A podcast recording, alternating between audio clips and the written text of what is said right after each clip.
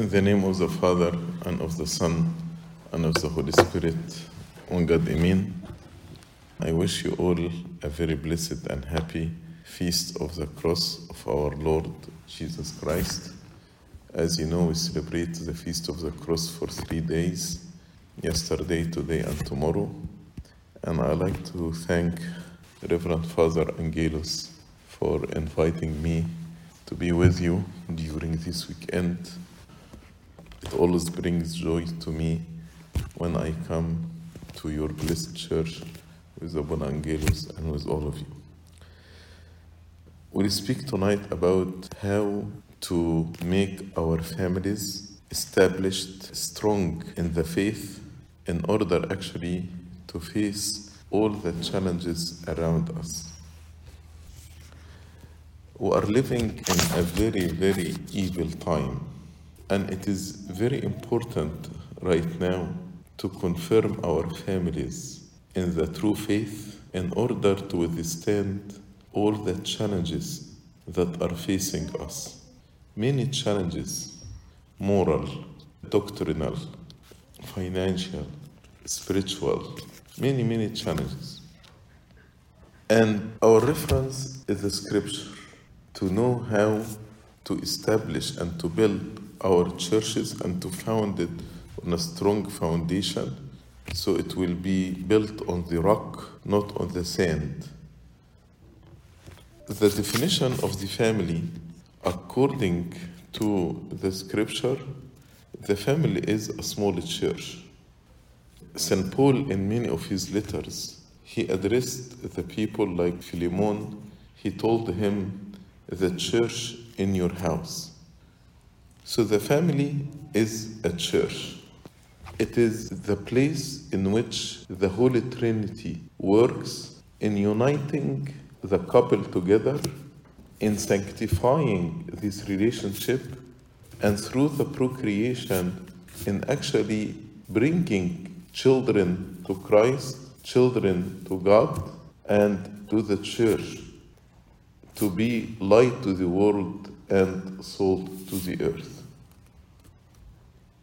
And as a church usually has a tower, and this tower symbolizes how the church is a shining lampstand, shining to the surrounding areas. In the same way, every family, every Christian family, should be like a shining lampstand. And this is actually what St. Paul mentioned in Ephesians when he told them in, in Ephesians chapter 5 and verse 8 For you were once darkness, but now you are light in the Lord. Walk as the children of the light. So the family should be like a shining lampstand, shining in the darkness of the world. Also, in Philippians chapter 2, verse 15, he said, That you may become blameless and harmless, children of God, without fault, in the midst of a crooked and perverse generation, among whom you shine as lights in the world. In the midst of crooked and perverse generation, among whom you shine as lights in the world. The first point, actually, we need to build our churches on the foundation of God. There is no other foundation. When I said to build our churches, I mean to build our families on the foundation of God. As the Lord said to Peter, You are Peter, and upon this rock, which rock? The faith. The faith that Christ is the Son of the living God. I will build my church so, in the same way, any family should be built on the rock of faith in God. Why? There are five reasons why we need to build our families on God. Number one, God is love. So the absence of God means absence of love. And when there is no love, there is hatred, there is conflict, there is fighting, there is confusion, there is envy, there is murder, and God actually is the source of unity. and oneness. See the Holy Scripture written by more than 40 authors and written over a period maybe 3,000 years. But you feel there is a unity in the Holy Scripture. When you read Genesis and you read Revelation, you read the letters of St. Paul, you read the minor prophets, you read the four Gospels, you read the historical uh, books in the Old Testament, there is unity. How? Because the author is the Holy Spirit. And who is the one who is uniting the couple in the family? It is the Holy Spirit also. So through God, actually, we will have the love and the oneness. If God is absent, then there is no love in the family and there is no oneness in the family. And the Lord emphasizes this principle when He said, The two shall become one. And what God has joined together, no man can separate. It is God actually who make the two one. He is uniting them and joining them in a mystical way. That's why the marriage is a mystery, mysterion. Because no one can understand the work of the Holy Spirit, how He unites the two into one. And from this union, the children comes. Also, God is the source of blessing. When we build our families on the foundation of God, these families will be blessed. You know, in the scripture, one thing can be a symbol of opposite or contradicting things. For example, the lion. The lion can be a symbol of the Lord Jesus Christ, the lion who came from the tribe of Judah. But the lion also can be a symbol of the devil. As St. Peter said, the devil is like a roaring lion looking forward to devour you. How we know whether the lion is representing the Lord Jesus or representing the devil from the context? Another example is the yeast. Yeast can be a symbol of the kingdom of heaven, as we read in Matthew chapter 13. The Lord said, The kingdom of heaven is like a yeast. A woman took it and put it in three measures of flour. But the yeast also is a symbol of hypocrisy. When the Lord told them, Beware of the yeast of the Pharisees, he speaking about hypocrisy. Again, from the context, you can understand. So, water and wine, what they are represent in the context of marriage. Usually, water represents the Holy Spirit. But in the context of marriage, water represents the absence of love. In the context of marriage, water represents the absence of love. Why? As we read in Song chapter 8, love is like fire, and many waters cannot put off this fire. The water actually quenched or putting off the fire of love. If we say there is water in this marriage, means there is no love in this marriage. And the wine, in the context of marriage, represent love. Again, as we read in the book of Songs, your love is better than wine. As a person gets drunk with wine, in the same way, love can make the person drunk, but in a good sense, not in a bad sense. Let us go to Cana of Galilee and see what happened there. They ran out of wine, means there is no love, because wine is a symbol of love.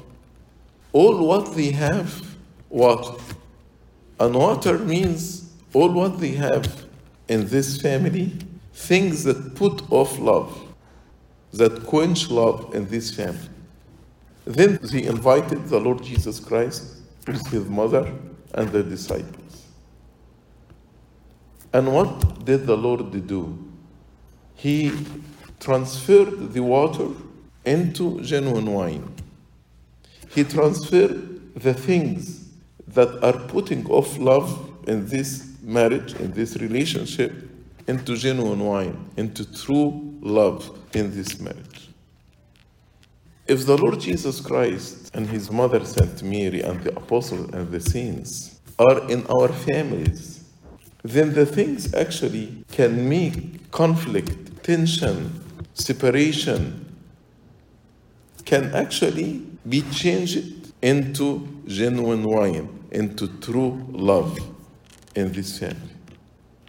That's why in the book Marriage and Family Life, when St. John Chrysostom spoke about family problems, he said the first step in solving any family problem is repentance and returning back to God. When the people actually repent and return back to God, the problems will be solved by itself. We spend a lot of hours trying to solve problems, and they are not solvable because there is no repentance. But if the couple returned back to God in true repentance, not in a fake repentance, then the problems will be solved. Because God will change the water into wine, will change the conflict into peace, the tension into joy. That's why it's important to establish our families on God. Because God is the source of blessing and He can transform the challenges, the divisions, the tension into true love. Also, God is the source of all wisdom, the heavenly wisdom. And as we read in the letter of St. James, one of a characteristic of the heavenly wisdom, peaceable, willing to yield. Think about these two characteristics peaceable and willing to yield.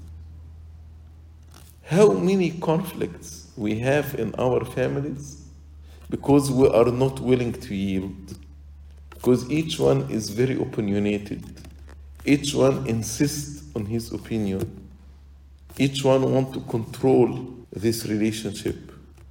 But if we are willing to yield and peaceable, so when we build our families on the foundation of God, we will have this heavenly wisdom that's peaceable and also willing to yield.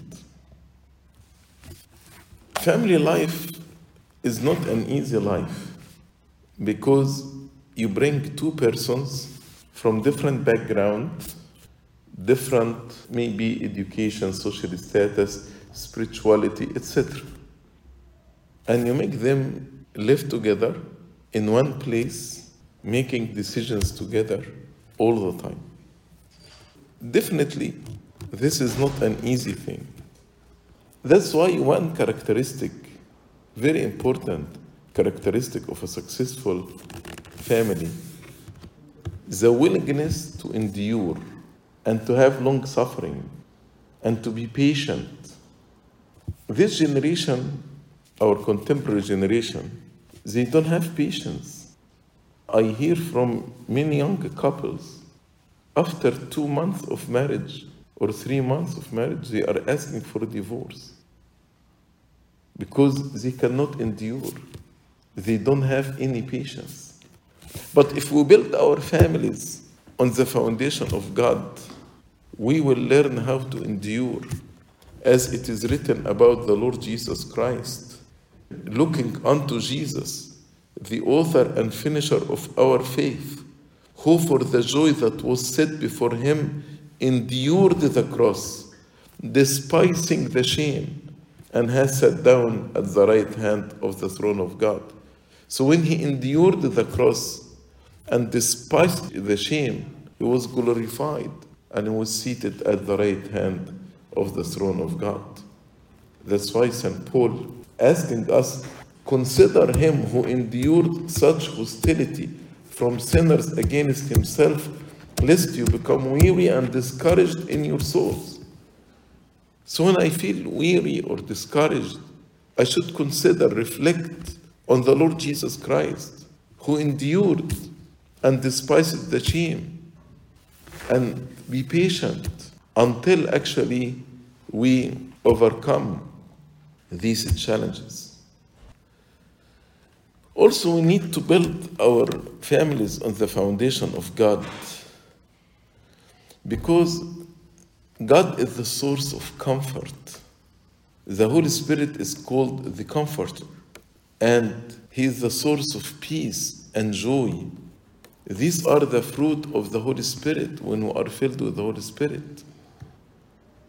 If our families are built on the foundation of God, we will have peace, joy, comfort, even in the midst of all the hardships and the challenges and the tribulations that we may face as a family. And finally, we need to build our families on the foundation of God because only God can satisfy all our needs and all our expectations. Many times, tension happens in the family because of unmet expectation. What do I mean by unmet expectation? The husband expecting things from his wife, wife expecting certain things from her husband. Parents ex- have expectation from their children. Children have expectation from their parents. When these expectations are not met, we are unhappy. We need our expectation to be met.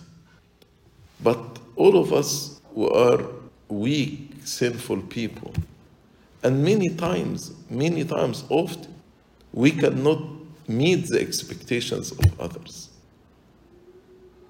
That's why if I'm waiting for others to meet my expectation, I will be defeated. I will be unhappy.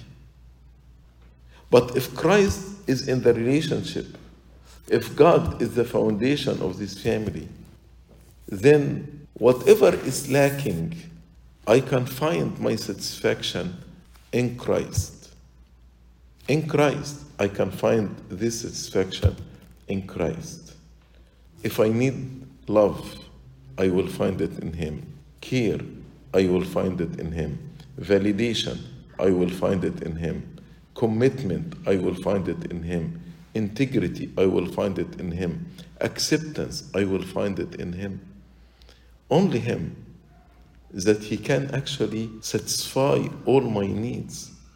These are essential needs, and we expect from our spouses, our children, our parents to give us the love, the care, the validation, the commitment, the integrity, and the acceptance. And when they cannot meet, we feel betrayed. But if our families are built on the foundation of God, all these needs, all these expectations will be fulfilled and satisfied from God. That's why I said it's important to build our families on the foundation of God because He is the source of love and unity. Because He will bless our families and will change the things that bring tension to the family into genuine love. Because He is the source of wisdom and understanding. He is actually give us the power to endure and to be patient. He is the comforter and will give us the peace and the joy that we need. Also, He can satisfy all our needs and all our expectations. In practical way, how can we build our families on the foundation of God? We spoke about the importance, but in practical, what does this mean? To build our families on the foundation of God. The last part in the crowning ceremony, both of them they kneel in front of the altar, as if the church, while the church gives the, the couple the final blessing or the last blessing here before dismiss them after the crowning ceremony, is telling them, now you are leaving from in front of the altar. The altar is the source of your strength. The altar is the source of your love. The altar is the source of your unity. Then you need to establish an altar in your house, the family altar. The family altar. Families should spend the time on a daily basis praying together, reading part of the scripture together. This is what we call spiritual intimacy. When we are united together in prayer and in reading the scripture, here the Holy Spirit will bless this family and God will expel every evil spirit from this family. There will not be a place for Satan in this family. Many families pay attention to have dinner together or to have fun time together or quality time together or family reunion together. And all these are beautiful. But what about your spiritual intimacy? You need actually to have spiritual time together on a daily basis. That's how you build your family on the foundation of God. Even in monastic communities, because monastic community is also like a family. Each monk actually prays his spiritual rule or canon in his cell. But they come again and pray together with the rest of the uh, community in the church. Why? Isn't it enough that I pray my spiritual rule in my cell? Why I go and repeat if I pray first, third, sixth hour in my cell? Why I go and repeat them? Because when we pray together, this unites us together. The Lord told us, if two or three gather in my name, I will be in their midst. That's why when we come to the church, we say, Emmanuel, our God, is now in our midst with the glory of his Father and the Holy Spirit. Every time you pray with your spouse and your children, you can say, Indeed, Emmanuel, our God, is now in our midst with the glory of his Father and the Holy Spirit. So it's very, very important to have this family altar, to spend the time together every day in praying and reading the scripture. Also, as I said, they take the, their strength from the altar every week. Every week, they should come to the church as a family and partake from his body and his blood. They need actually to assemble together.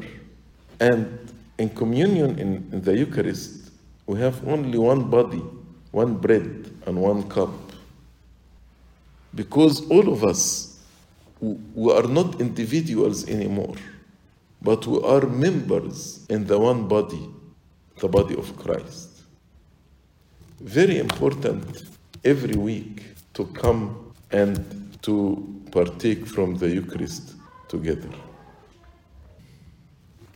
And for us to be worthy of partaking of His body and His blood, we need to live the life of repentance and to practice the sacrament of confession. We cannot just come and approach the table of the Lord with an unrepentant heart or without confession. In order actually to be united together and not to be guilty of the body and blood of the Lord Jesus Christ, we need to come in worthiness. And worthiness means with a repentant heart practicing the sacrament of confession. We said number one, family altar. Number two, Eucharist. Number three, we need actually to reconcile our differences quickly in the same day. There is important verse in uh, Ephesians chapter 4 and verse 26 when St. Paul said, Do not let the sun go down on your wrath. Do not let the sun go down on your wrath. if you fight with each other, if you come into conflict with each other, reconcile your relationship before the sun goes down. I know most of us, we know this verse very well. Do not let the sun go down on your wrath. But maybe many of us, we don't know the rest of this verse. The rest of this verse is very important and explain to us why St. Paul said, Don't let the sun go down on your wrath. You know what is the rest of this verse? It says, Nor give place to the devil. Which means, if I did not reconcile my relationship, I'm inviting the devil to be in this relationship. So if we are not reconciled for one night, then the devil is staying with us this night. If we are not reconciled for three days, the devil is staying in this family three days. If we are not reconciled for one month, the devil is staying in this family for one month. How can we build our families on the foundation of God while we are inviting the devil to be with us? There is no fellowship between God and the devil. Either God or the devil will be in this relationship. So we need to reconcile our relationship. Humble yourself. Reconciliation needs humbleness. It needs spirit of forgiveness. It needs true love. If we have true love and if we are humble and we have the spirit of forgiveness, then we can actually reconcile all our relationships together. You cannot say, I'm building my family on the foundation of God while you are fighting together and abandoning each other for a very long time. Don't talk with each other for a long time. No, you are inviting the devil in this relationship. Number four, walking in the fear of God and actually raising our children in the fear of God.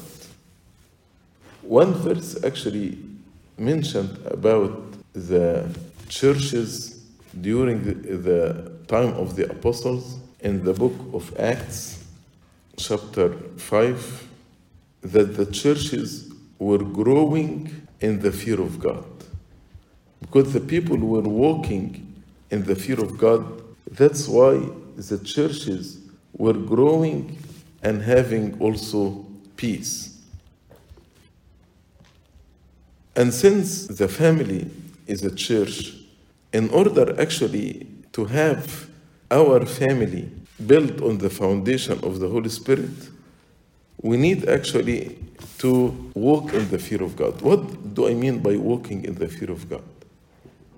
Sometimes we have like what we call spiritual schizophrenia.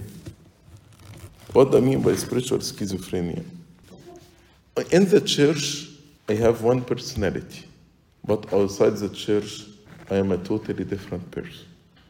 There is no consistency. I come to the church on Sunday and I attend the liturgy and partake of the Eucharist. But once I leave the church, I forgot who I am. And I'm totally conformed to the world. And it is clear in our celebrations. For example, in the day of the crowning ceremony, after the wedding, we go to the reception and we do things actually that are offensive to God. And here, how the people who were praying in the church for one hour now is celebrating in a very ungodly way. There is no fear of God. Isn't it spiritual schizophrenia? Because we are doing two contradicting things in the same time. In the same way, we don't raise our children in the fear of God. We bring them to the church.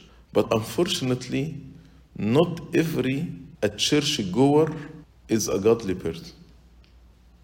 Unfortunately, we differentiate between church goers and godly people.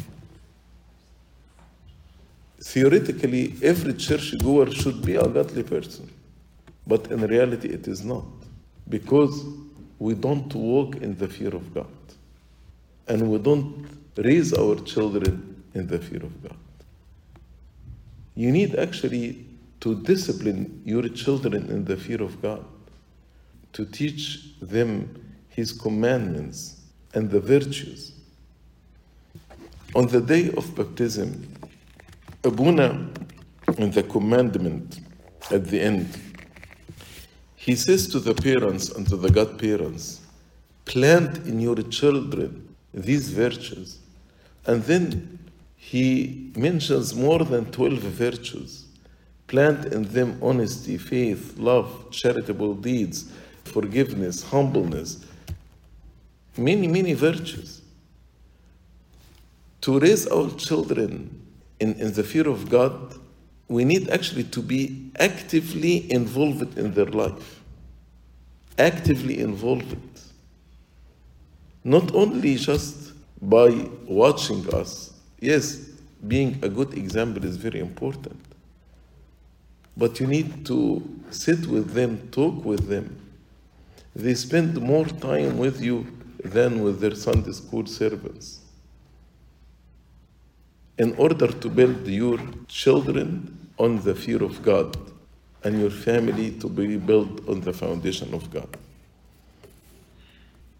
When a person or a child, when he grows and become teenager, when he drifts away, he causes bitterness to the whole family. The whole family suffers because of this person.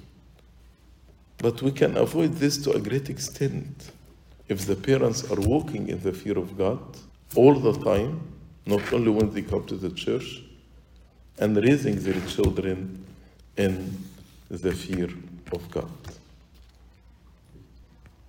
Another point about how to build our families on the foundation of God. It's about media, TV, internet, social media. How actually we use all these things. Any true invention is a blessing from God and can be used for our edification. But sometimes when we abuse or misuse these things, it can be very, very destructive to the family. For example, if each member in the family is doing innocent activities on his phone, but if we are not united together, then these gadgets actually are separating us.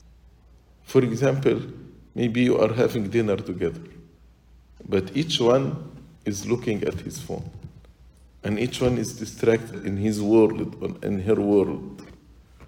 Yes, physically you are around the same table, but each one is in his world. Where is the unity here? We need to have some clear regulation, not only on what we watch, whether it is innocent or ungodly activities, but when it is used and how it is used. These gadgets can cause addiction. Games, for example, are very, very addictive to the children.